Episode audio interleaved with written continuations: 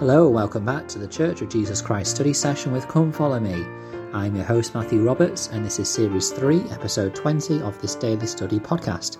Thank you for joining us today as we are concluding our study of the January 11th to January the 17th uh, section of the Come Follow Me materials, covering Doctrine and Covenants 2 and Joseph Smith History, Chapter 1, verses 27 to 65. The hearts of the children shall turn to their fathers.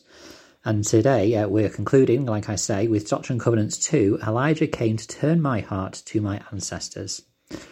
Uh, I want to take this time um, that we have for this last episode today uh, of this week to consider further Doctrine and Covenants 2, and in particular the differences between Doctrine and Covenants 2, or the, uh, the, the section of Malachi 4 that Moroni stated or quoted to Joseph Smith, but with the key differences to what was found in Malachi chapter 4, and what Joseph, young Joseph may have learned from that, as well as considering what that means for us today. So, um, if we uh, yesterday I spoke about verse one and how it, the, you know the big addition to that verse was the priesthood being revealed by the hand of Elijah, uh, and how that was an important part. Uh, we spoke about that, and I uh, referred you to the um, the recent mini podcast, mini series podcast from the Joseph Smith Papers project, which is about the priesthood restored. If you just search the priesthood restored and where you, wherever you get your podcasts, uh, you should find it.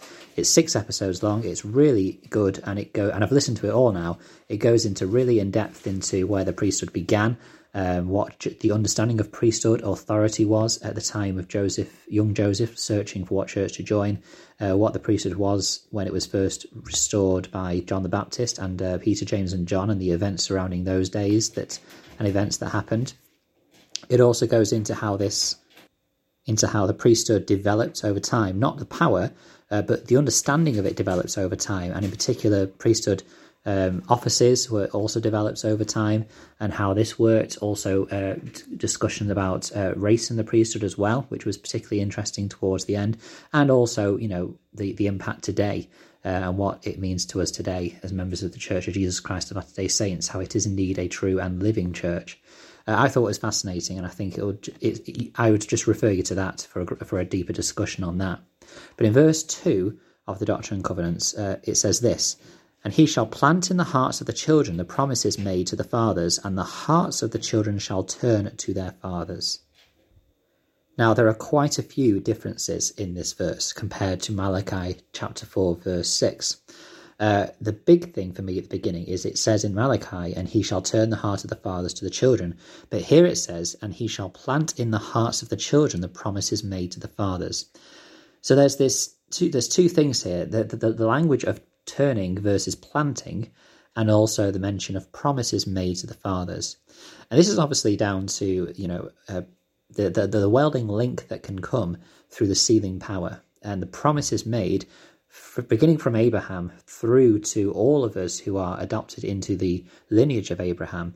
How we can all receive the blessings of the priesthood in our families for eternity uh, as we follow the gospel of Christ. Um, and obviously, this is referring to that and how pro- these promises are the things which are planted in our hearts, which then leads us, as it says in verse 2, and the hearts of the children shall turn to their fathers. So there is a turning of the uh, the hearts of the children to their fathers, but that comes when the pl- promises made to the fathers are planted in the hearts of the children.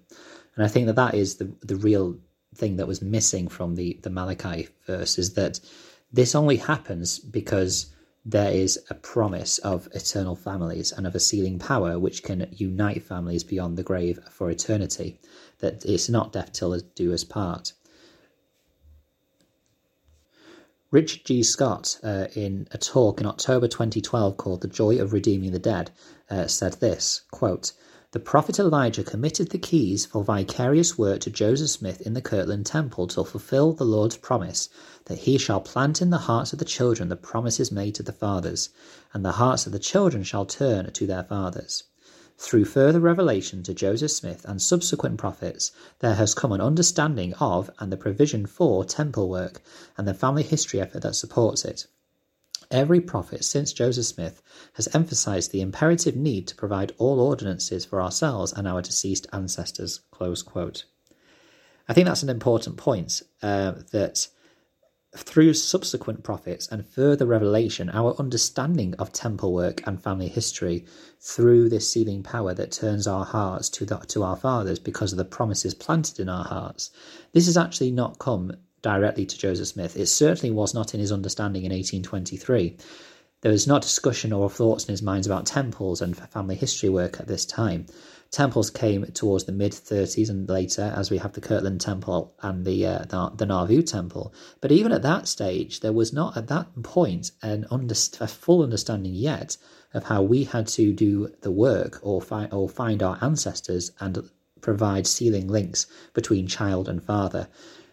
There was very much um, an understanding of sealing um, sideways, as it were, rather than vertically through our ancestry line, but there was an understanding of sealing to, to of husband to wife at this stage, and indeed husband to wives, and indeed that families within the church were to be welded together. So you, this is where you find that there were marriages and sealings and sealings for eternity only between some individuals like Joseph Smith and many, of the wives that he did have and so on were indeed these these eternity only sealings um, and there was this understanding at this point where people thought, well, we need to spread wider and and bring the the, the saint family together. We are all joined together. Whereas it's only well, it is many years later, and I believe, um, and I've not got the quote right now, which is really frustrating. Um, but there was a talk given by President uh, Wilford Woodruff, I believe, who in 18, in the 1890s said, "This is the time now when we, as the Salt Lake Temple was about to be dedicated, we this we are to find our ancestors and join them to us. And it was from that point forward that that truly started to be understood to the point where we have the understanding today of of, of welding families forever. Um, and I thought that was interesting. Uh, in verse three of uh, section two, it says, "If it were not so, the whole earth would be utterly wasted at his coming." Now, this is very different again to what it says in verse six of Malachi four. It says lest I come and smite the earth with a curse. So it's obviously quite um, a, a, different picture we're getting here. That rather than being a curse, it means that if this is not done, then the earth will have been wasted. Uh, you know, the opportunities that we have, the blessings we have, will have been wasted uh, if this is not done. Elder, Elder Quentin L. Cook of the Quorum of the Twelve Apostles said this, quote, Family history work, heaven blessed by technology, has dramatically increased in the past few years. It, we would be unwise to become complacent about this divinely appointed responsibility and expect that Aunt Jane or some other committed relative will take care of it. Let me share President Joseph Fielding Smith's jarring comments. None is exempt from this great obligation. It is required of the apostle as well as the humblest elder or sister. Place or distinction or long service in the Church will not entitle one to disregard the salvation of one's dead. It is our responsibility, it is our duty. And as we will find as we get to the later stages of the Doctrine and Covenants, thinking in particular the, the verses where we, where we read from Joseph Smith that the dead without us can't be made perfect, and without the dead we cannot be made perfect. Uh, we will see that through the years of, um, of Joseph's prophetship, that he starts to understand more and more as time goes on, line upon line, precept upon precept, that this is how it is, that we need to have the blessings of the gospel restored for our entire family. Uh, and what a blessing it is indeed. Thank you very much for listening. I hope you've enjoyed this study. Please do continue to listen to the podcast. Uh, we'll have our regular pause from our Come Follow Me study tomorrow, and we'll be looking at couple, some of your comments on Facebook and other messages that have come from you and also anything else I've been studying this week. Please do share the podcast. I'd love to get this out to more listeners so we can share this this gospel, share this testimony, our testimony with more people. Um, please do that. And you can also email ldsstudysession at gmail.com if there's something you've studied which you really want to share with someone. I'd love to hear it uh, and, and respond back to you. And also, I'd love to have um, you know anyone else on the podcast with me through Zoom if you're interested. Just email me that, that you're interested. Thank you very much for your time, and until we meet again.